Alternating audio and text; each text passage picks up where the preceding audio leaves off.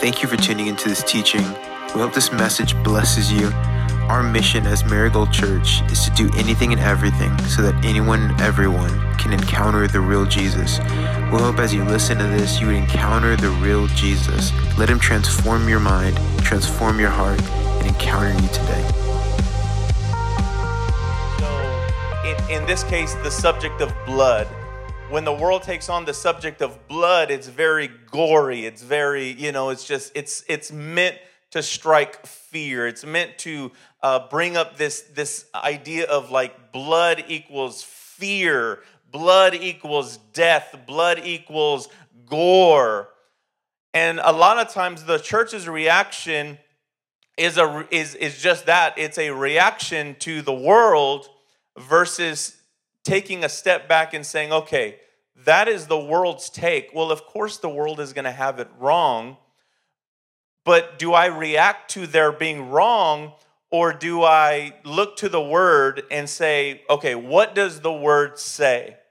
And in finding a, basically a different ditch, and and to, you know not wanting to be like the world what we've done we, is we've actually in this reaction we've taken the blood and we've added the fear and the gore and the scariness and the just the wretchedness of blood to the gospel or to the bible and so by doing that we, we've we've taken the blood out of the Bible, or we've tried to clean it up and like, well, we, you know, we don't want to talk about that because you know we don't want to scare the kids, and and we don't want them thinking about that. We don't want them to be scared of Jesus if all they think of him is full of blood or anything like that.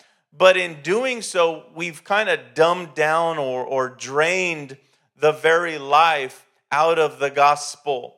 In fact, the question I'd, I'd have for us today is Have we drained the blood from the gospel? Have we drained the blood out of the gospel? On the subject of, the, of blood, it, it, it's become gory. And so we tend to shy away from it in talking about it in the Bible. But in the Bible, if you take the blood out of the Bible, you don't really have a whole lot of the Bible left and you look in Exodus and you look in the Kings and you look in, in, in especially in the Old Testament and going forward, and then Jesus on the cross, it's filled with blood. In fact, some of the earliest stories are filled with blood. And to try to, to, to clean them up for the sake of kids or the, for sake of people hearing it for the first time, we've actually changed the story.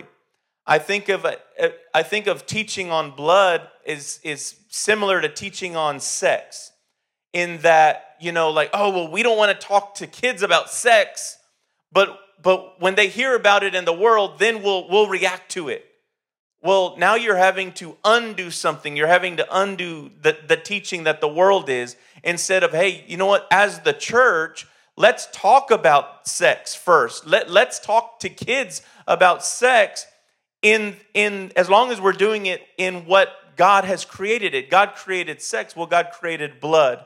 And so instead of being a, a reactionary measure of like, oh, well, you know, we don't want to talk about blood, but until the kids are adults. Well, if you look at the video games or you look at the movies they're watching, well, they're learning about blood very early. I know I learned about blood. It wasn't like my parents sitting down and like, hey, let's talk about blood. It was like, oh my gosh, did you see that gory movie? Did you see? That was our first idea of blood. And so anything from there was blood is bad, blood is scary, blood is blood is painful, blood is anything but good.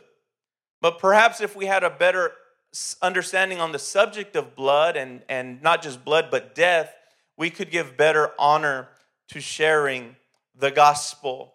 So, two things we want to ask this evening is this number one, what does the Bible say about blood?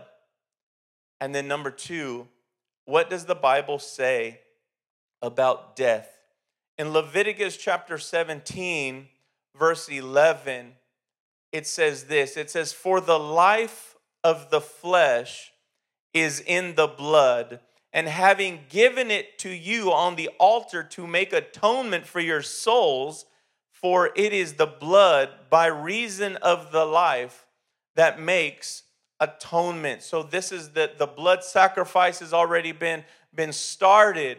And so many times what we think is in, the, in terms of giving this animal sacrifice that they gave in the Old Testament, that it was the death that covered the sin. It was the death. And that's how a lot of times we look at it is just the death. We look at the sacrifice as just death. It's just death. But if we look at look at that in Leviticus, it says this, for it is the blood. So yes, it's the blood, but by reason of the life, not the death. It's not the death of the animal that brings atonement or covers a sin. It's actually the life of the animal that makes the atonement, which is the blood. So blood is, is right there, is closely related to life. It's the reason of the life. It's only sin that introduced us to death. It's hard to believe today, you know, especially after this weekend. We just uh, buried my father in law, and, and so he's there and he's in the casket. He's not moving, he's dead, right? He, he, his life has left his body. And so we, we're, we're, we're filled with these images of death around us. And it's hard to imagine that you and I were never made to die. The moment you were conceived, you were never meant to die. It's death, or excuse me, it's sin that introduces us to death. In Genesis chapter 2, verse 16 and 17, it says this it says, The Lord God commanded the man, or commanded Adam, saying, From any tree of the garden you may eat freely. But from the tree of the knowledge of good and evil you shall not eat, for in the day that you eat from it, you will surely die. That sin, that sin of disobedience towards God brought death. There's no mention of blood, there's only mention of disobedience and death. In Romans chapter 6, verse 23, it gives it to us a lot more bluntly. It says, For the wages of sin is death. The wages of sin is death. Imagine this you go to work. You, you, you, you've worked your 40 hour a week. You've been working really hard. You've been creative. You've been trying to, you know, hey, how can we take this, this, uh, this company to another level? How can we take this creative elements to another level and you've been working real hard because you want to get paid. And so then they give you the paycheck and it says death. That is your payment. Meet at the you know the closest guillotine or or whatever it is but but now you your payment for all your work is death and that's what it is it's the payment the wages of sin the, the for all the effort that we put into our own sin all it does is bring death. Sin equals death. Sin equals death. Just like we just read in Genesis chapter 2 in the following chapter, we know that, of course, Adam and Eve sin. And we see that God in, in Genesis chapter 3, verse 21, performs the first animal sacrifice to cover Adam and Eve. So Adam and Eve sin, and God has to kill animals. And it, he doesn't go into the detail of it, but we see them, they're covered in the animal skin. Well, we obviously know that you cannot have an animal skin unless the animal dies. In the next chapter, so we have chapter 2 is the commandment, don't eat this. Chapter 3, we can we clearly see that they've eaten it and now that now there's death and now we're in chapter 4, Genesis chapter 4, verses 6 and 7, and it's where we see the very first mention of the word sin. We know that sin has already been committed, but now the word sin comes into play. And it's and he's talking to Cain. It's God talking to Cain. Cain is so upset with Abel because God accepted or received Abel's sacrifice but rejected Cain's. And there's a warning uh, that God gives to Cain, and, and he says this sin is crouching at your door. He says this is, is sin is coming. I'm warning you, this attitude that you have towards your brother, it, it, their sin is crouching at your door. In fact, part of the curse of Adam and Eve sinning would be that Eve would be after, after Adam. But it's in this it's, it's like this, this idea of sin crouching, and, and there's this rejection involved. The next verse, we have the first murder. Cain is given a warning, and he does not heed the warning, and he kills his brother. He's the first martyr.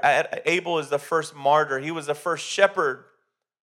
This week we talked about, and as we were burying my father in law, about God being a good shepherd. Well, the first shepherd was Abel. He was the first shepherd, the first prophet, the first martyr, the first one to be murdered.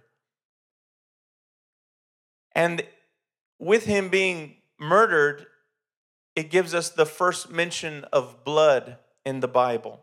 In Genesis chapter 4, verse 10 and 11, there's the first mention of blood. It says, Your brother's blood cries out to me from the ground. Your, blood, your brother's blood cries out to me. Now, when I thought about that, I thought of my brother. Me and my brother would, would fight a lot when we were young and uh, I, like most brothers do, but we took it to a whole nother level. And we used to share a room, and I don't know if you were, maybe uh, this wasn't around. I was trying to explain this to uh, one of my kids the other day, and and he didn't get it. And maybe I ex- was over explaining it. I might have been planting a seed of, of like, hey, this is how you do this bad thing. But I was telling him about this thing we used to do when we were kids called pencil fighting and I don't know if y'all did that when you were little, but you you know one person would hold the pencil and the other person would try to flick their pencil to try to break the other person's pencil. And so we would we would buy these pencils and there was a pencil uh, dispensing machine down in the office for 25 cents. You bought a pencil, but you didn't want the one with the little grooves. You tried to get a smooth one because those were made out of a harder stick, and you didn't get a wax one because you were gonna you were gonna. And so we just we there was a whole you know idea of this in, in elementary school. And well, then there was this other thing where you would take out the eraser of your pencil and, and smash down with your teeth the little metal part. And so now you have a blade at the end of your pencil. And so now you have a, uh, a, a way to really, you know, you can really take some meat out of the other pencil. This is pencil fighting. Yes, this is what I did as a kid. And uh, you know, who needs video games when you have pencils? And so we would we did this. Well, me and my brother were playing pencil fight one day and and I felt that he cheated, he felt that I cheated. We got in this big old fight. Well, now we have daggers in our hand and I got the best of my brother and I stabbed him in his mouth, not on purpose. That was completely just a good shot, but not a purposeful shot but I cut the roof of his mouth with this with this thing. And there was blood everywhere. There was blood everywhere and my parents had to take him to the hospital and i felt bad for two seconds and then turned on the tv and uh, but he was he was in bad shape. Your mouth you don't realize how much your your mouth bleeds when it has a big cut in it. But my brother was crying out here my brother was trying to take me on. He was three years younger than me, and and uh, he was big and macho, but now he was crying out, and his blood was also crying out. And so, but we know that dead things don't cry out. There's life in blood. If my brother had died, he would not been able to cry out. But he was alive, and the blood was very much alive, and it was getting everywhere, and he was crying out. But in this case, it says Abel's blood was crying out from the ground. So dead things do not cry out, only life can cry out. Blood equals life. Where sin equals death, blood equals life. And when we see that from see things from that perspective and we see that we can take the Bible and see it from God's perspective And so when we look at that story of Adam and Eve, what we think of is Adam and Eve sinned, something had to die. And that's the way we usually just look at it sin, die. Sin, something sin, something has to die. And just God is this bloodthirsty being. And anytime that there's sin, he's got to see death. He's just not happy until something dies. Someone's got to die, something's got to die. And we can really be pervert the idea of, of blood and death if we don't understand. But Adam and Eve stepped into death by sinning. Remember, sin equals death. So by Adam and Eve sinning, they step into death by sinning against God. So God, in his mercy, covered them with life. He covered them with the life of the animal. In Exodus, in the first Passover, as, the, as God's people are looking to, to leave Egypt, or, or, or God is really setting them free, they're not really looking to leave Egypt as much as God is looking to set them free from Egypt. And when death visited God's people before the exodus from Egypt, they were protected by the life of the lamb. Remember, God gave them very specific instructions. You take a one year old lamb or a one year old ram, it has to be spotless, one for every family.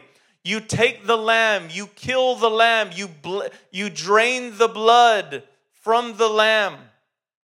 And then from that basin, then you, you, you hold that aside. You cook the lamb because you'll be eating from the lamb. But then the blood, you, you take the blood with a, with a hyssop, hyssop stick or a brush, and, and you take this and you and you shed and you shed this blood over the lamppost or the or the, the doorpost on all sides and the top all the way around. And what is he doing? It, from us, it, it's about shedding death, it's about spreading death. But from God's perspective, no, no, no, you're spreading life the blood equals life. You're spreading life because then when the death angel came, what were you protected by? You weren't protected, or the people were not protected by the death of the animal. Animals die all the time. It, they were protected by the life of the animal. Death could not come in because they were being protected by the life of the lamb. And then, of course, we see Jesus. Jesus covered our sin with his blood. And what does that mean that he covered our sin with his blood? It doesn't make much sense in, the, in those terms that he just covered our sin with his blood. But what he's saying is he covered our death with his life. You see, to remove the blood from the gospel is to remove the life from the gospel. And, and so many times we've let the world take on certain subjects, sexuality, uh, the idea of blood. The, the, you know, there's so many ideas that, that the world, they, they take an idea on, on marriage, on, on raising families and all that. And, and every time the world steps in, the church tends to step back instead of us stepping forward and saying, no, no, no, we have the truth. We have the light. We can give you a better understanding. And when we understand blood and we understand death, we can share the gospel with greater veracity.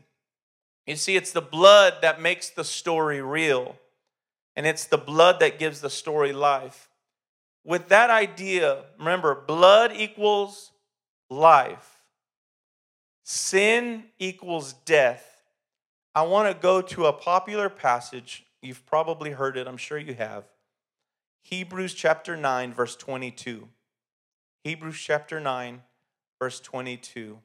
And I'm going to read this one. Usually I'll read out of the, the NASB, but I'm going to read this one out of the ESV, the English Standard Version. And it says this it says, Indeed, under the law, almost everything is purified with blood. So in the in in in the law, and you'll see it in the in when we get into Exodus and then into Leviticus and these is is to purify. They would purify the things in the in the in the in the tabernacle and stuff and they were purified with blood. They were washed with blood and that's what it's talking about and i don't want to get hung up in this idea of under the law. Well under the law yes we are not under the law. We are now over the law. We don't live under the law. We live by the law. But god in in sending jesus to the cross fulfilled the law. So we don't do away with it, we don't live under it. But but Jesus fulfilled it. So still that we learn so much from the law. So going back, it says, Indeed, under the law, almost everything is purified with blood. And without the shedding of blood, there is no forgiveness of sins. How many of you have heard that verse before? You've heard it. It's, it's it's said, um, and you'll see it a lot around Easter and, and times like that. But with the idea that blood equals life and sin equals death, I'm going to change the words. Everywhere it says blood, I'm going to use the word life. And everywhere it says sin, I'm going to use the word death. And I want you to hear this verse in, in, in that context. Hebrews chapter 9, verse 22. Indeed, under the law, almost everything is purified with life. And without the shedding of life, there is no forgiveness of death. Without the shedding of life, there is no forgiveness of death. We need the perfect eternal life of Jesus to cover the eternal death brought by our sin. When Jesus, when we see that, when Jesus died on the cross, when he shed his blood, what does he do? It's, it's best said that he gave his life for us. Why? He traded our death for his life. So we'll either end up in eternity carrying our death with us or carrying his life with us, but there's no in between. There's no in between. So when we when when we talk about blood, when we when we talk about this blood sacrifice and the things that happen in the Bible, uh, it's important when we go forward and share the gospel, when we when we tell people, let's not sanitize it because we're sanitizing it for no reason. Right? Uh, we went to a coffee shop earlier, Marcus and I, and and I was trying something new and and asking, you know, we are asking the the the the girl, the wait waitress, I don't know what you would call it, barista. Sorry, barista. We were asking the barista, you know, hey, this I don't drink coffee, but I like tea, and hey, is this tea good? And and here is this uh, this barista, this young young lady, probably in her early mid twenties or whatever, and she's got fangs on and she's got like some fake blood around her chin right here. Why would I be scared to share with her the idea of a blood sacrifice? She's not scared of blood. And so, so many times we, we think, well, man, people don't want to hear about that. People don't want to hear about that. You know what? That's that's the enemy speaking because the enemy will tell you like no no no that, that's gonna weird people out. No no no. They don't want to let's not sing about the blood. Let's not talk about blood. That's that's creepy. And you know the church the, the, there's songs that talk about oh i go to the fountain of blood oh that's creepy not if you understand that blood is life oh i go to the fountain of life when i go to jesus i find my life. I find a new soul. And we can be we cannot be ashamed to go and share these things. That we were talking to a, a church leader uh, years ago, and he was saying, you know, the, the the how when he first went to church, this idea of blood freaked him out. And he's there and they're singing about blood. Oh, I washed myself in the blood. And he's like, what are these people like? What are they talking about? This is weird. But it's it's those it's that thing. If if now I understand it if if if we stay there and don't teach on it, then yeah, it's really weird. Oh, I'm just, uh, you know, treading on snakes and I'm drinking blood, or, you know, it's just like, oh my gosh, what, a, what kind of cult is this? But if you're teaching on it, let me tell you, Jesus was unafraid. And he said, if unless you eat of my blood and drink of, or eat of my flesh and drink of my blood, you'll, you'll not have eternal life. Man, let me tell you, the, the, some of those followers dropped like flies, and they were like, no, peace out. I don't know what I got myself into. And so we're gonna we're gonna have that. But but we we don't need to shy away from blood. Blood is life. In fact, right now, what we're to do is we're to take communion and we'll talk about the, the blood and we're, we're drinking the blood, we're eating the flesh. And all of these are pictures of the Passover. When we, when we go back to Exodus and we see the Passover, in fact, next week I'm really, really excited because we are going to start our, our teaching on Exodus, and I'm I'm really looking forward to, to walking us through this idea of, of just how much the, the Exodus parallels our life in, in as believers.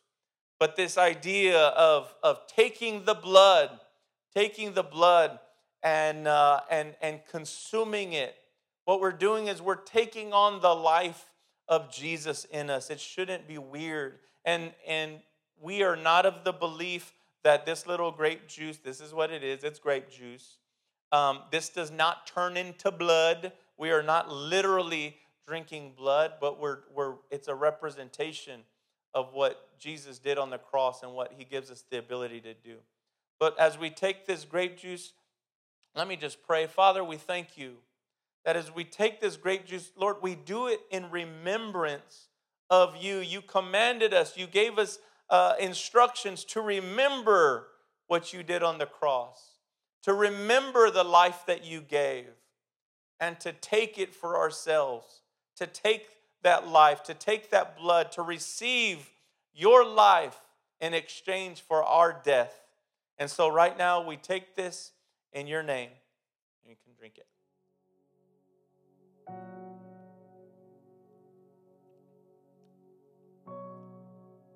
oh, that's rich. It's like like it turned to wine or something.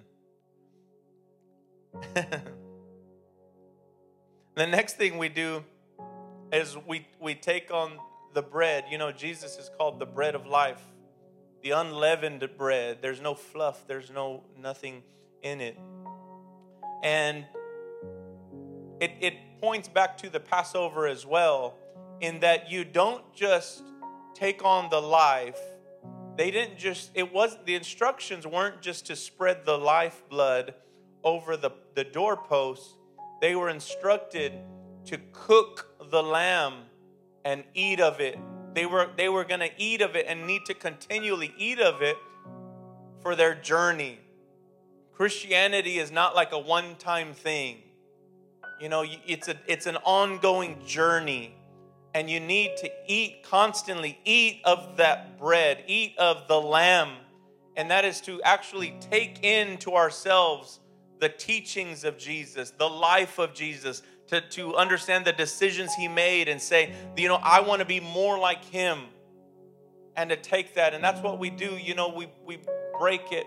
They broke his body so that we can be made whole. And then we take that. Father, we thank you Lord, that you gave your flesh. It was real. You had a real body. You were a real man. And you're coming back as a real man. But Lord, in the meantime, we remember you. We remember you and your sacrifice as a man, that you truly gave your life. You were not an empty shell. You were truly 100% God and 100% man as you walked the earth. But Lord, you gave your life on the cross for me so that I could take on your life and your flesh. In Jesus' name. You can take that.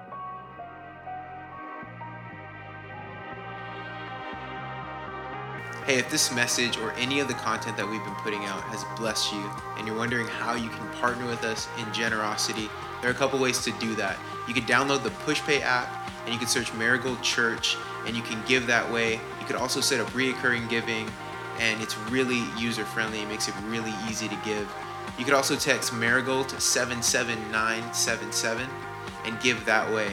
We believe God moves through a generous heart, and so we would love to see what God does through you as you partner with us and as we walk through this journey together.